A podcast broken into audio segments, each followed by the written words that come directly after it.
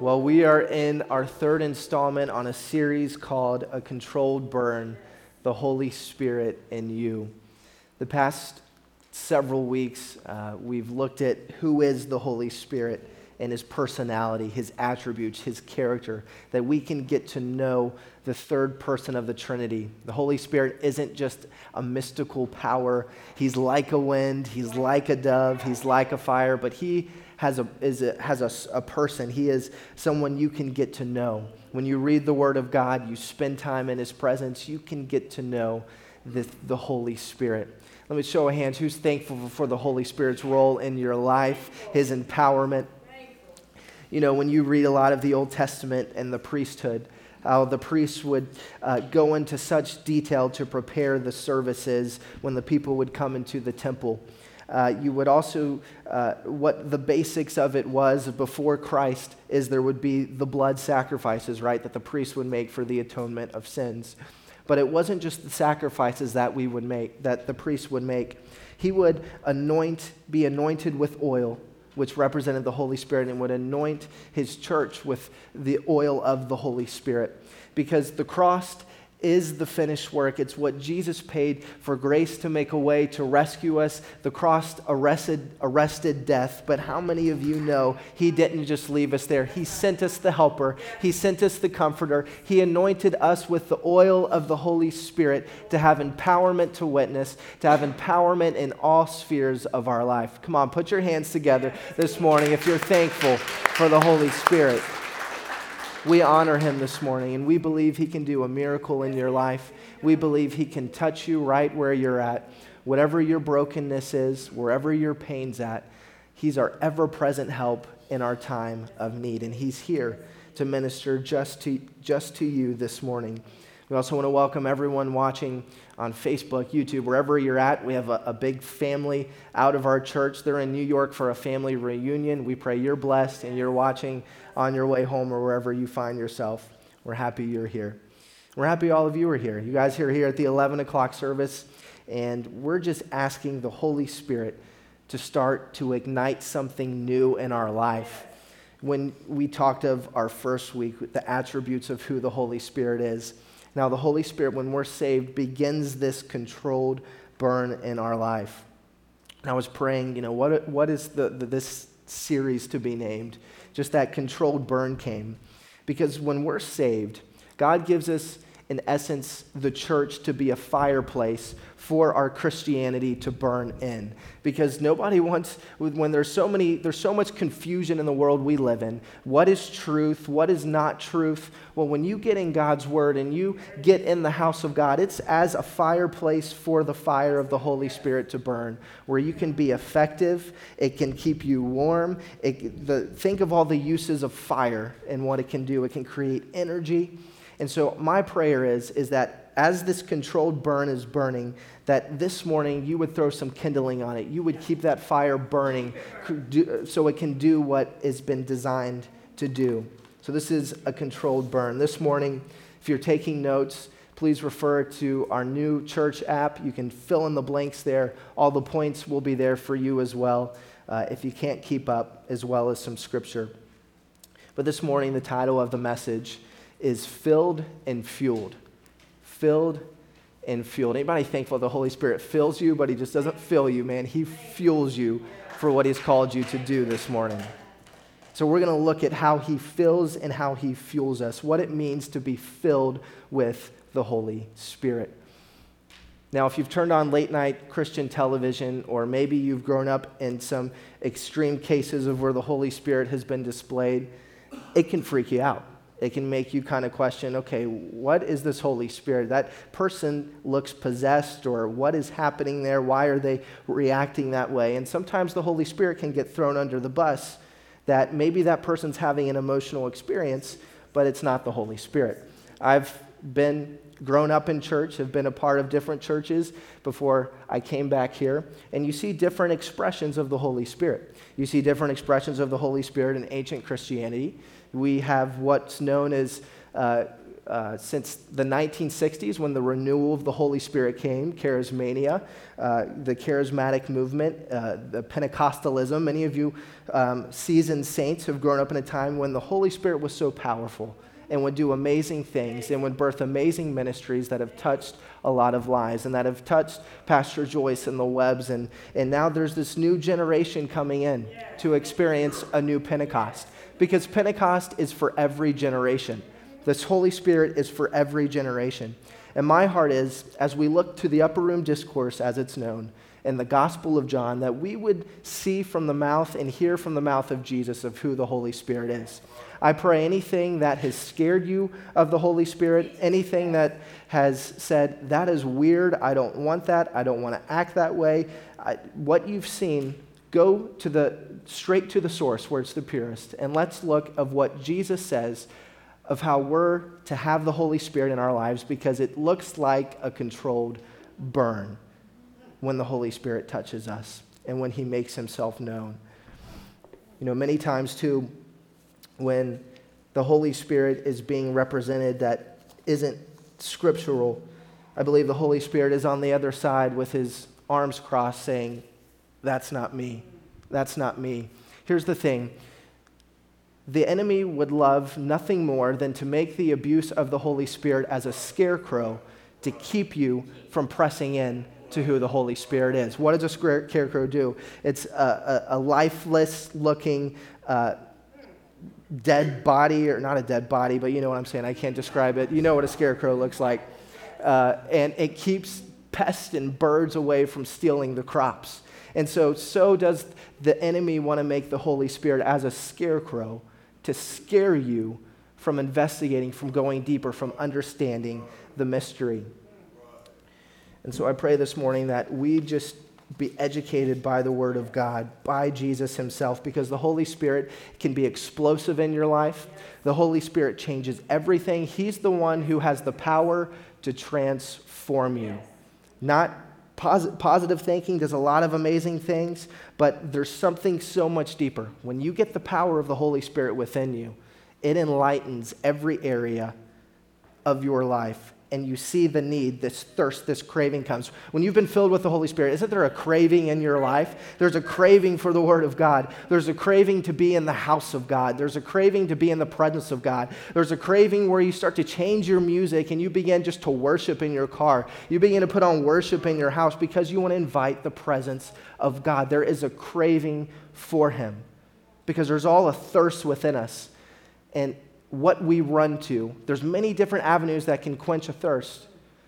But the only true thirst quencher is Jesus Christ by the power of the Holy Spirit. He's the one who never leaves us nor forsakes us. He is the way, He is the truth. And you know this. Who, what else is He? He is the life. And that's the one we want. Charles Spurgeon said this. He said, If I had one prayer to pray before I die, it would be this Lord, send thy church men and women filled with the Holy Ghost and with fire. I love that. And that's what this series series is all about, is that you would know that as God is a consuming fire, what that burn can look like in your life. If you're taking notes, write this down. What will it look like if we are baptized in the Holy Spirit and fire? This week, we're going to talk about it. Next week, we want to pray for you we want an, to anoint you in oil. I'm going to uh, teach quickly a message called Catching Fire. If anyone can do the Mockingjay, feel free to do it. Uh, if you're a, a, Hunger Game fan, that one was for you. But we're going to talk about catching fire, what it looks like to catch the fire of the Holy Spirit. We're going to pray for you to be baptized in that. But this week, we want to look at what does it mean to be baptized with the Holy Spirit and with fire we see where the scripture in the Gospel of John, where uh, Jesus says that one is coming greater than I to baptize you with fire. It's all mentioned in all four Gospels. So that means it's important that Jesus wants us to know there is, has to be this bapti- baptism in fire. And as the video you just watched, when you're baptized in fire, it purges anything that's not like Him. It is a purging in your life to clear the space, to make room for the Holy Spirit in your life, but the fire purges it and makes that space. I love this in Exodus 3, verse 1 through 3. A kind of a different perspective of where we see a controlled burn, literally. It says this it says, Now Moses, everyone say Moses, was tending the flock of Jethro, his father in law, the priest of Midian, and he led the flock to the back of the desert and came to Horeb, the mountain of God. And the angel of the Lord appeared to him in a flame of fire from the midst of a bush. We know this is the burning bush. So he looked, and behold, the bush was burning with fire, but the bush was not consumed. Then Moses said, I will now turn aside and see this great sight, why the bush does not burn. What's amazing about this account and what I want you to see is that this bush was in flames, but it wasn't flaming out. So it will be when the power of the Holy Spirit comes on you. You will be inflamed, but you will not be flaming out. You will burn brightly without burning up. You will burn brightly without burning up. When the Holy Spirit comes upon you, and what I want to look at this morning is being filled with the Holy Spirit is much more normal than we think. It's much more normal. It's not something that's mystic or way out there, or I, I don't understand that, but it's very normal. When you think of it this way, when you study on the book of Acts, it's uh, over a 30 year period. Acts, if you don't know, was the, the beginning of the church. The apostles, they saw miracle after miracle. But there's only 28 chapters, and out of those 28 chapters, only 30 miracles are accounted for in the book of Acts. So we see, yes, there was miracles, but out of 30 years, there was only 30 miracles accounted for. What I want you to see this morning is that the Holy Spirit wants to touch the everyday part of your life. He wants to show you how to be married well. Come on, someone say amen. He wants to show you how to raise kids and raise grandkids. He wants to show you how to invite his presence into your workplace. He wants to show you how to wake up and say, Good morning, Holy Spirit, and start your day with him.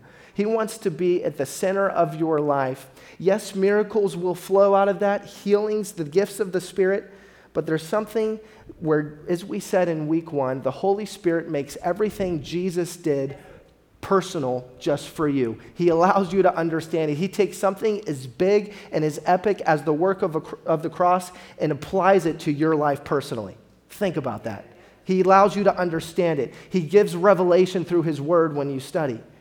And so when you're filled with the Holy Spirit, it, you'll be like this bush. You'll be in control. It's not like when the Holy Spirit touches you, whether in a church service or a conference or you're in your bedroom, you are still in control. The Holy Spirit isn't as a puppeteer telling you what to do. You're in control. He's flowing through you and you're working with Him and you're moving with Him.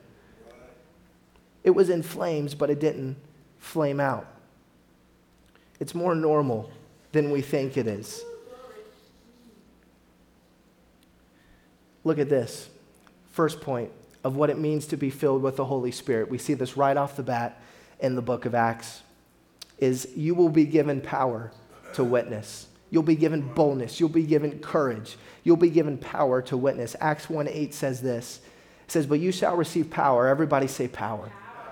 It says, You will receive power when the Holy Spirit has come upon you. And you shall be a witness to me in Jerusalem in all of Judea and Samaria and to the ends of the earth. When we see the Holy Spirit sit in the upper room, he was sent to empower them for the mandate that Jesus gave to go into all the world. So is for you and I the same mandate. It's not a suggestion. It's not, hey, if you want to. This is a commandment as believers that we're to go into all the world. We're to go into our homes, our communities, and we're to be a witness for who Jesus is. But we can't do that in our flesh by our, on our own accord.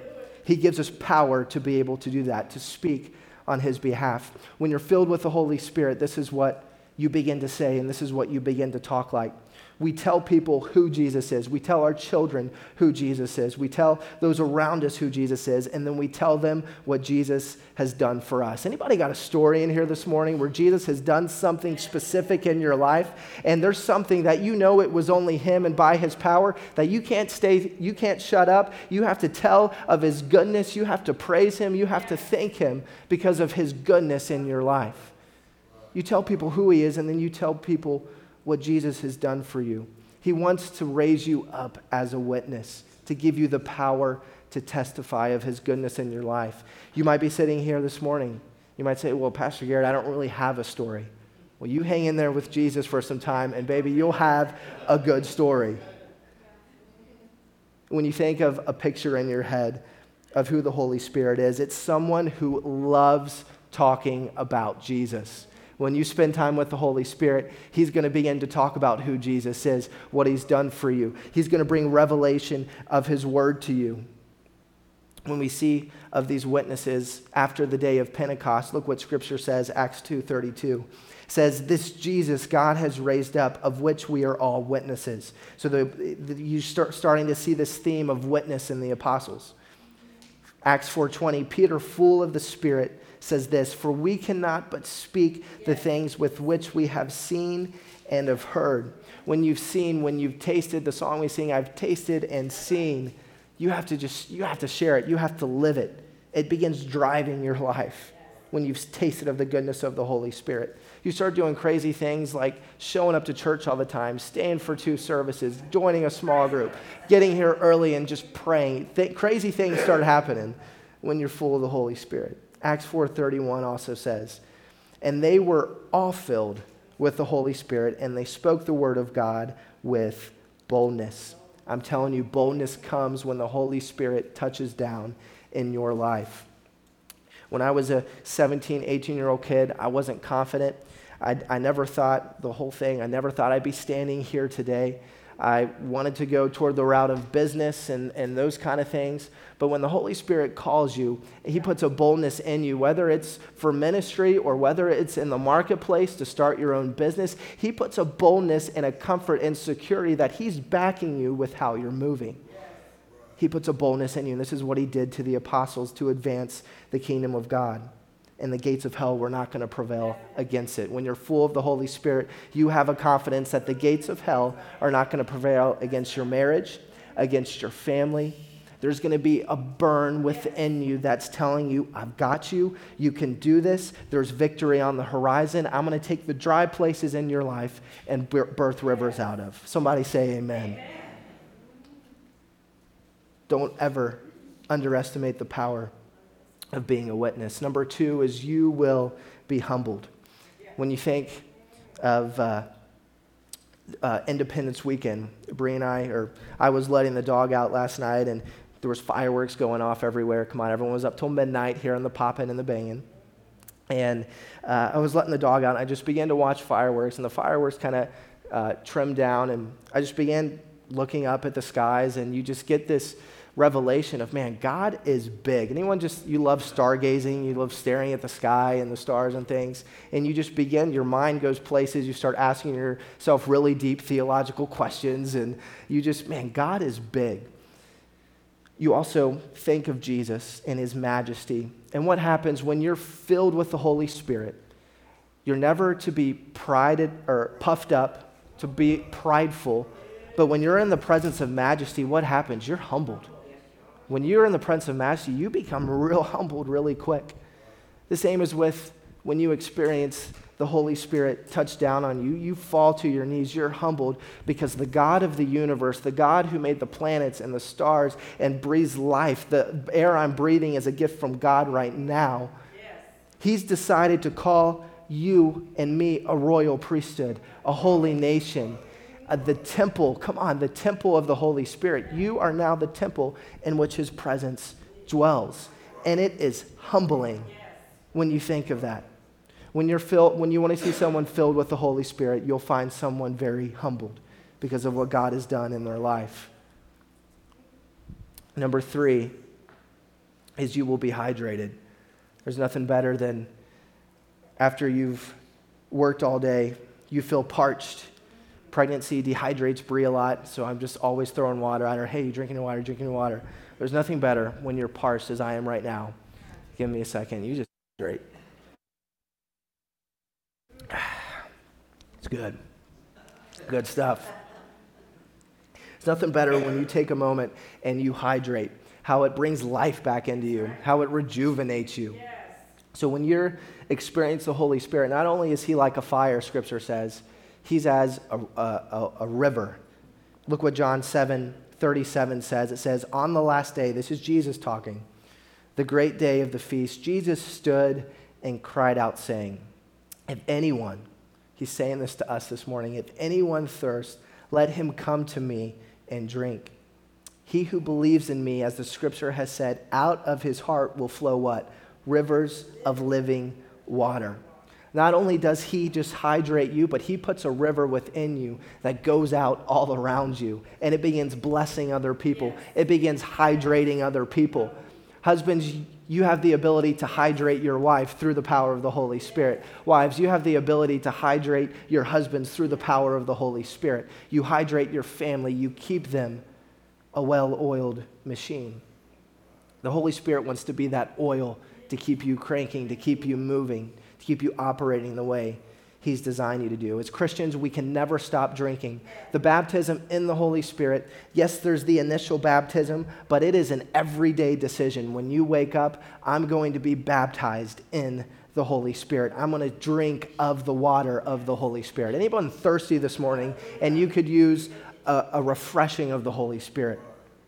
You think about the woman at the well. How ironic. The Samaritan woman you read in the gospel story of the encounter Jesus had with her when he goes up to her and she's been in a life of sin and you know many people when they think of Christianity or religion, they think the first thing is judgment or man, a, a finger pointed that you're a sinner. But what did Jesus do? He loved her.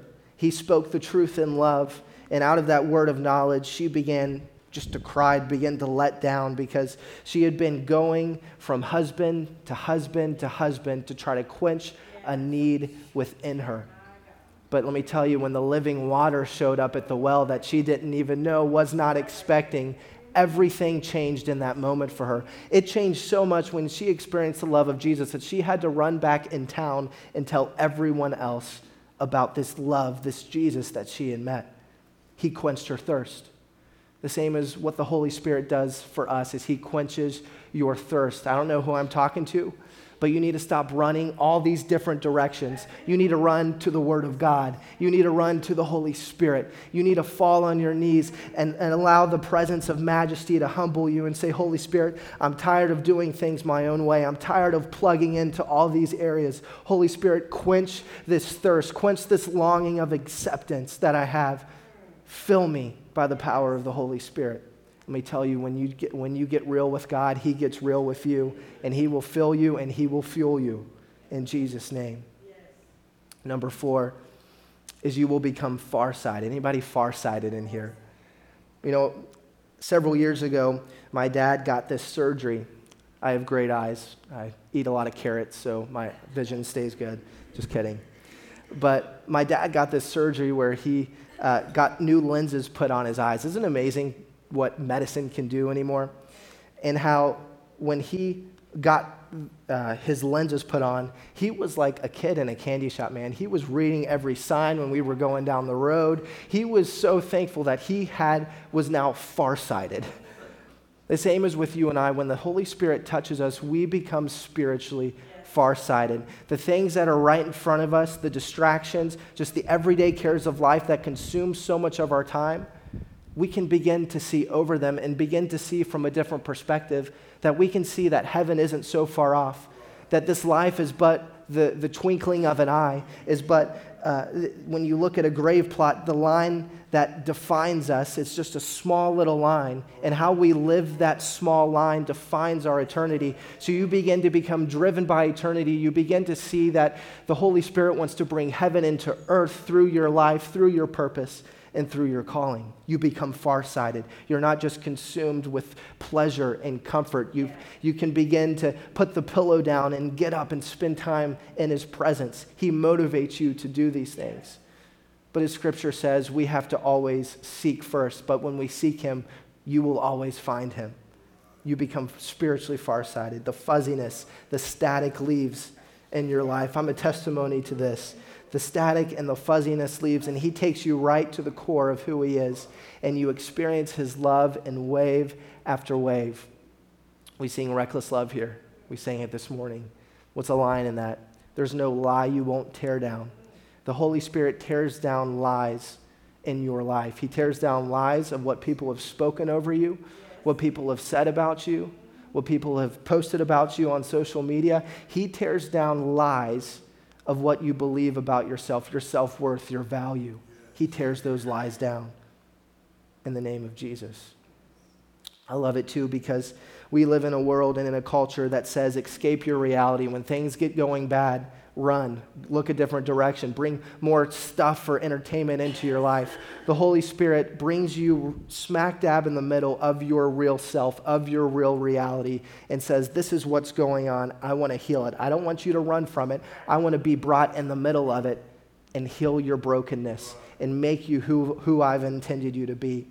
I don't know I'm talking to here again, but you need to stop running from your reality, but bring your reality to the altar of Jesus Christ.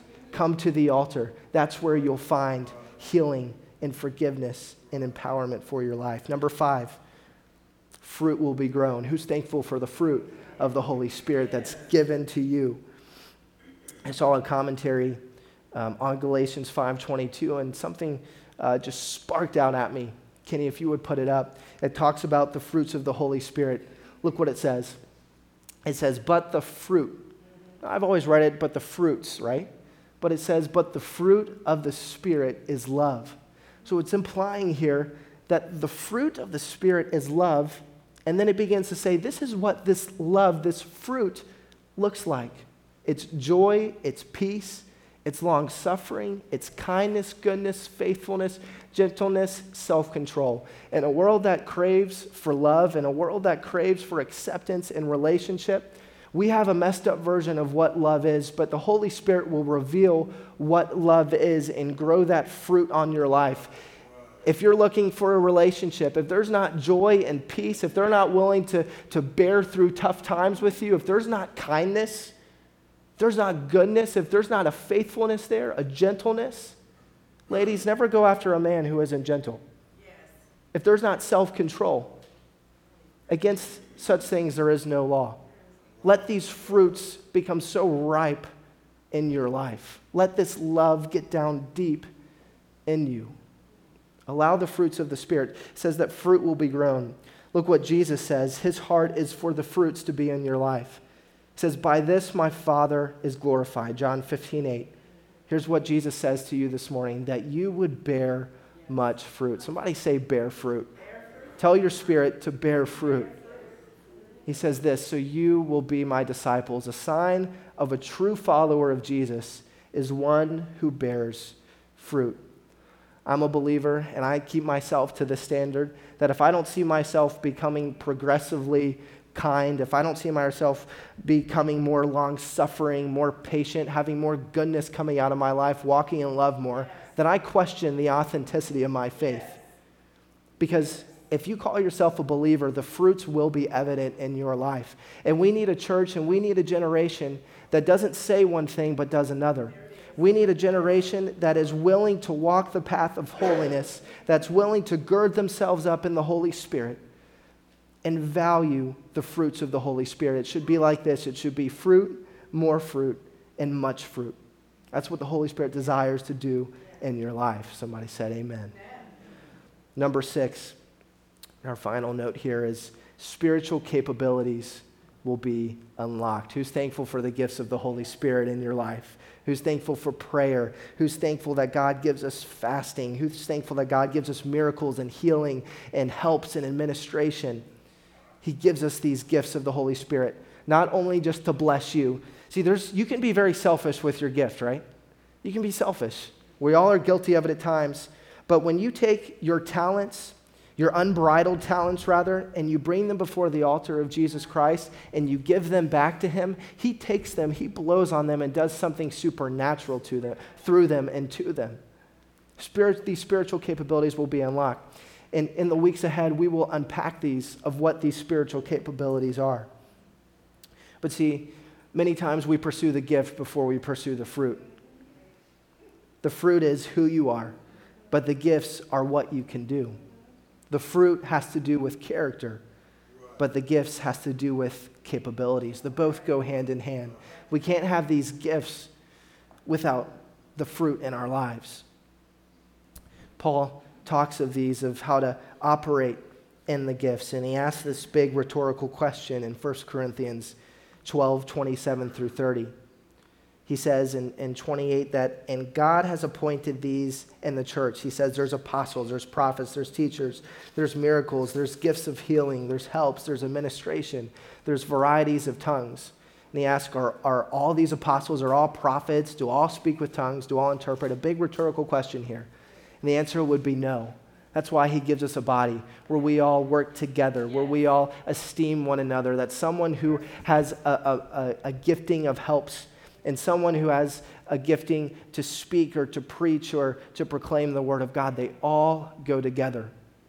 It's like I've said before with the gift of uh, just music ministry and how it's, it, it, it just burns the walls down that we put up when we walk into church, and then it lets you get the hard hitting surgery of the word.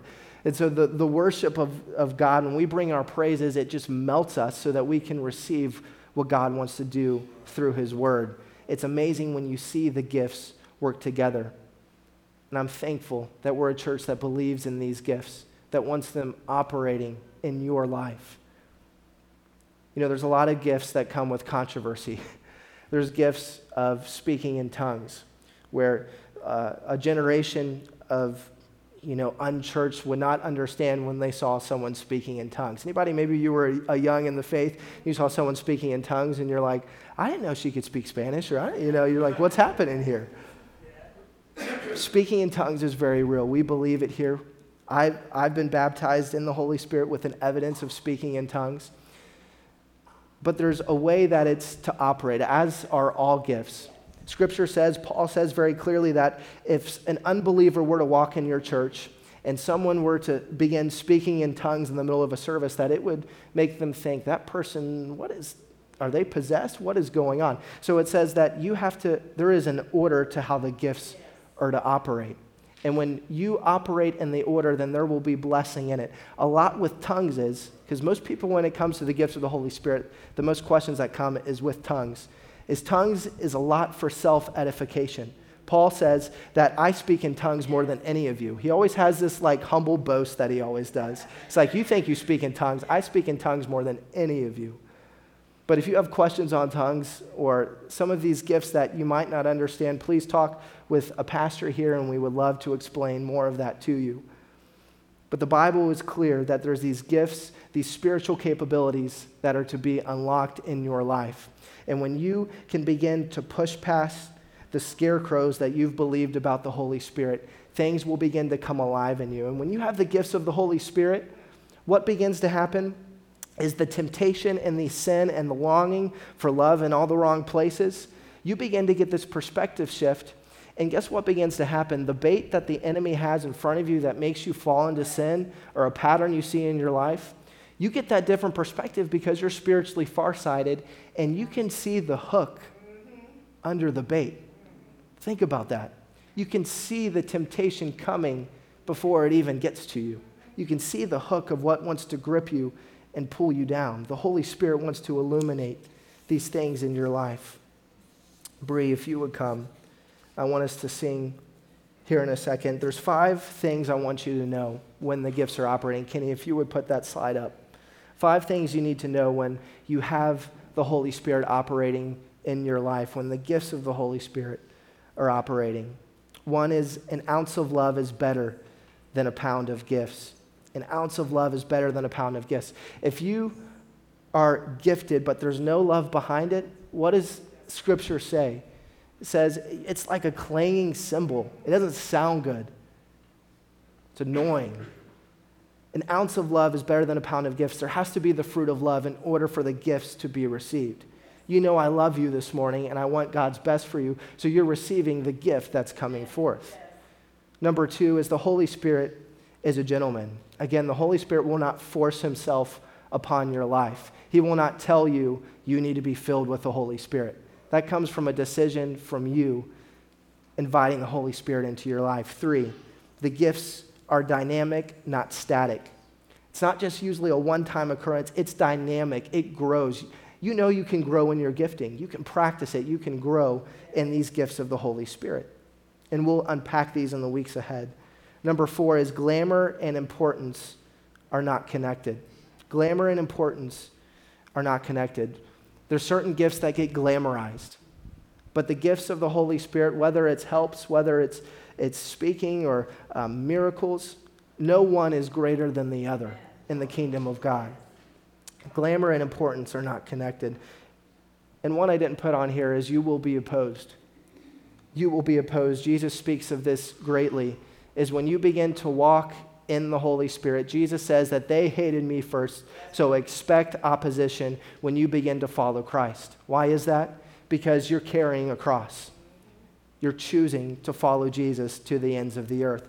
But it's the Holy Spirit that empowers you to move past opposition. It's His Holy Spirit that gives you the grace to finish your race. It's the Holy Spirit that gives you the grace to go fishing, to go after people, to go after your family. It's the Holy Spirit that guards the evangelization that's happening here right now. So when there's unbelievers that come in, they're drawn to Jesus' heart. It's His kindness that leads us to repentance. If you don't know His love, if you don't know his kindness, you'll never be drawn to him.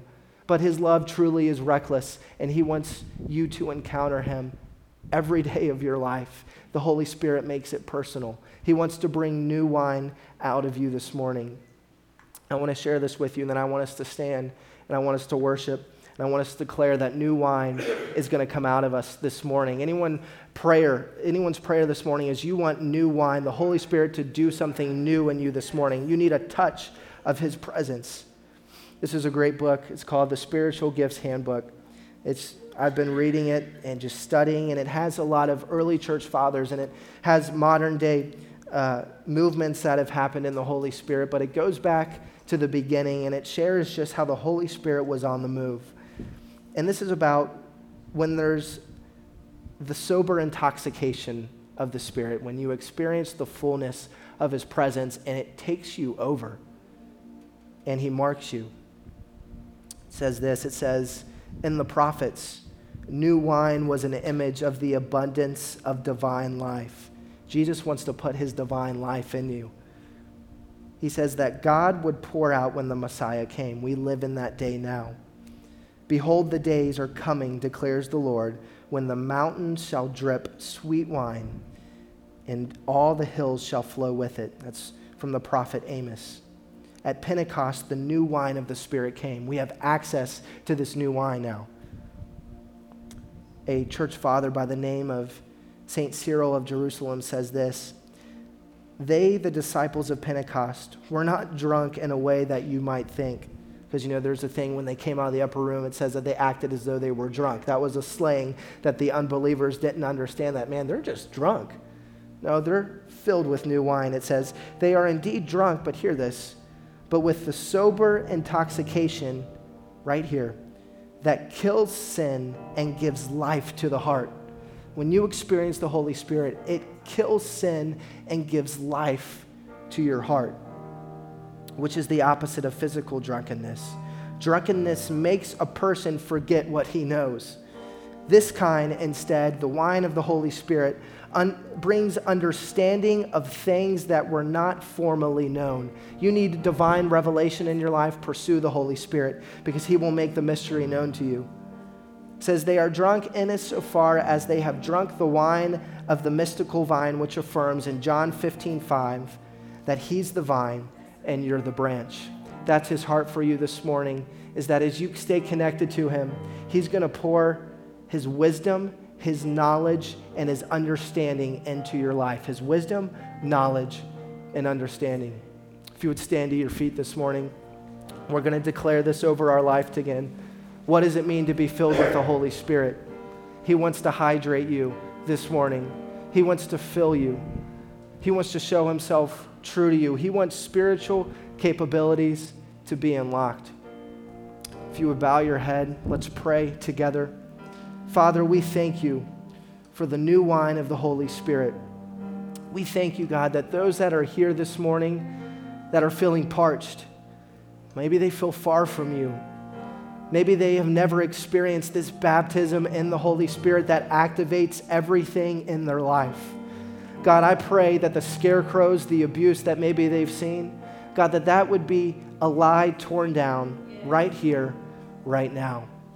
God, that they would know how much you love them. You love them so much that you just didn't shout it from heaven, but you sent your son to die on the cross. Blood was shed for us so that we would have eternal life, that we would have forgiveness, that our slate would be made clean, and we can have access to the grace of God, that we can boldly approach the throne room of grace. But you didn't leave us there. You said, I'm going to send, it's to your advantage that I go because I'm sending a helper. I'm sending the paraclete, the comforter, the one who is going to anoint your head and make everything that I've done personal just for you. God, we thank you that the same Holy Spirit that showed up at Pentecost 2,000 years ago is the same Holy Spirit that's here today and wants to baptize his church, wants to baptize a new generation, wants to baptize us in holiness, wants to baptize us in power and fire. We ask that the fire of heaven would begin to fall on Gathering Place Church, that the oil would drip down upon us in the name of Jesus. As we're praying and before we sing, you might be standing here this morning and you've never made a commitment to Jesus Christ. You've never said, I want Jesus to be Lord of my life. Maybe you've been through a season where you've kind of walked away from God where you were pulled away. Maybe the bait just kind of pulled you and pulled you and pulled you, and it brought you now to a place of brokenness where you thought that thing would quench you, you thought that relationship would quench that thirst, but now you're at a place where you have an understanding. There's wisdom, there's knowledge. You have this knowing that Jesus is the one who can save my life. Jesus is the one who can quench the eternal thirst that is within my body. If that's you this morning and you've never made a decision or you felt that you've walked away and you want to come back home, I just want you to raise your hand right where you're at and I just want to pray for you. Is there anyone here this morning? Amen. I see you right here. God bless you. I see you. God bless you. God bless you. You can put your hand down. Here in a second, I want both of you to come forward that raise your hands, and I just want to pray with you right here. But we're going to worship and we're going to ask for the new wine of the Holy Spirit to come, and then we're going to celebrate as we pray and as we welcome family into the kingdom of God. So, Bree, lead us in this, and let's believe that rivers of living water are going to begin to flow out of us, that the Holy Spirit wants to do something in you right here and right now in the name of Jesus.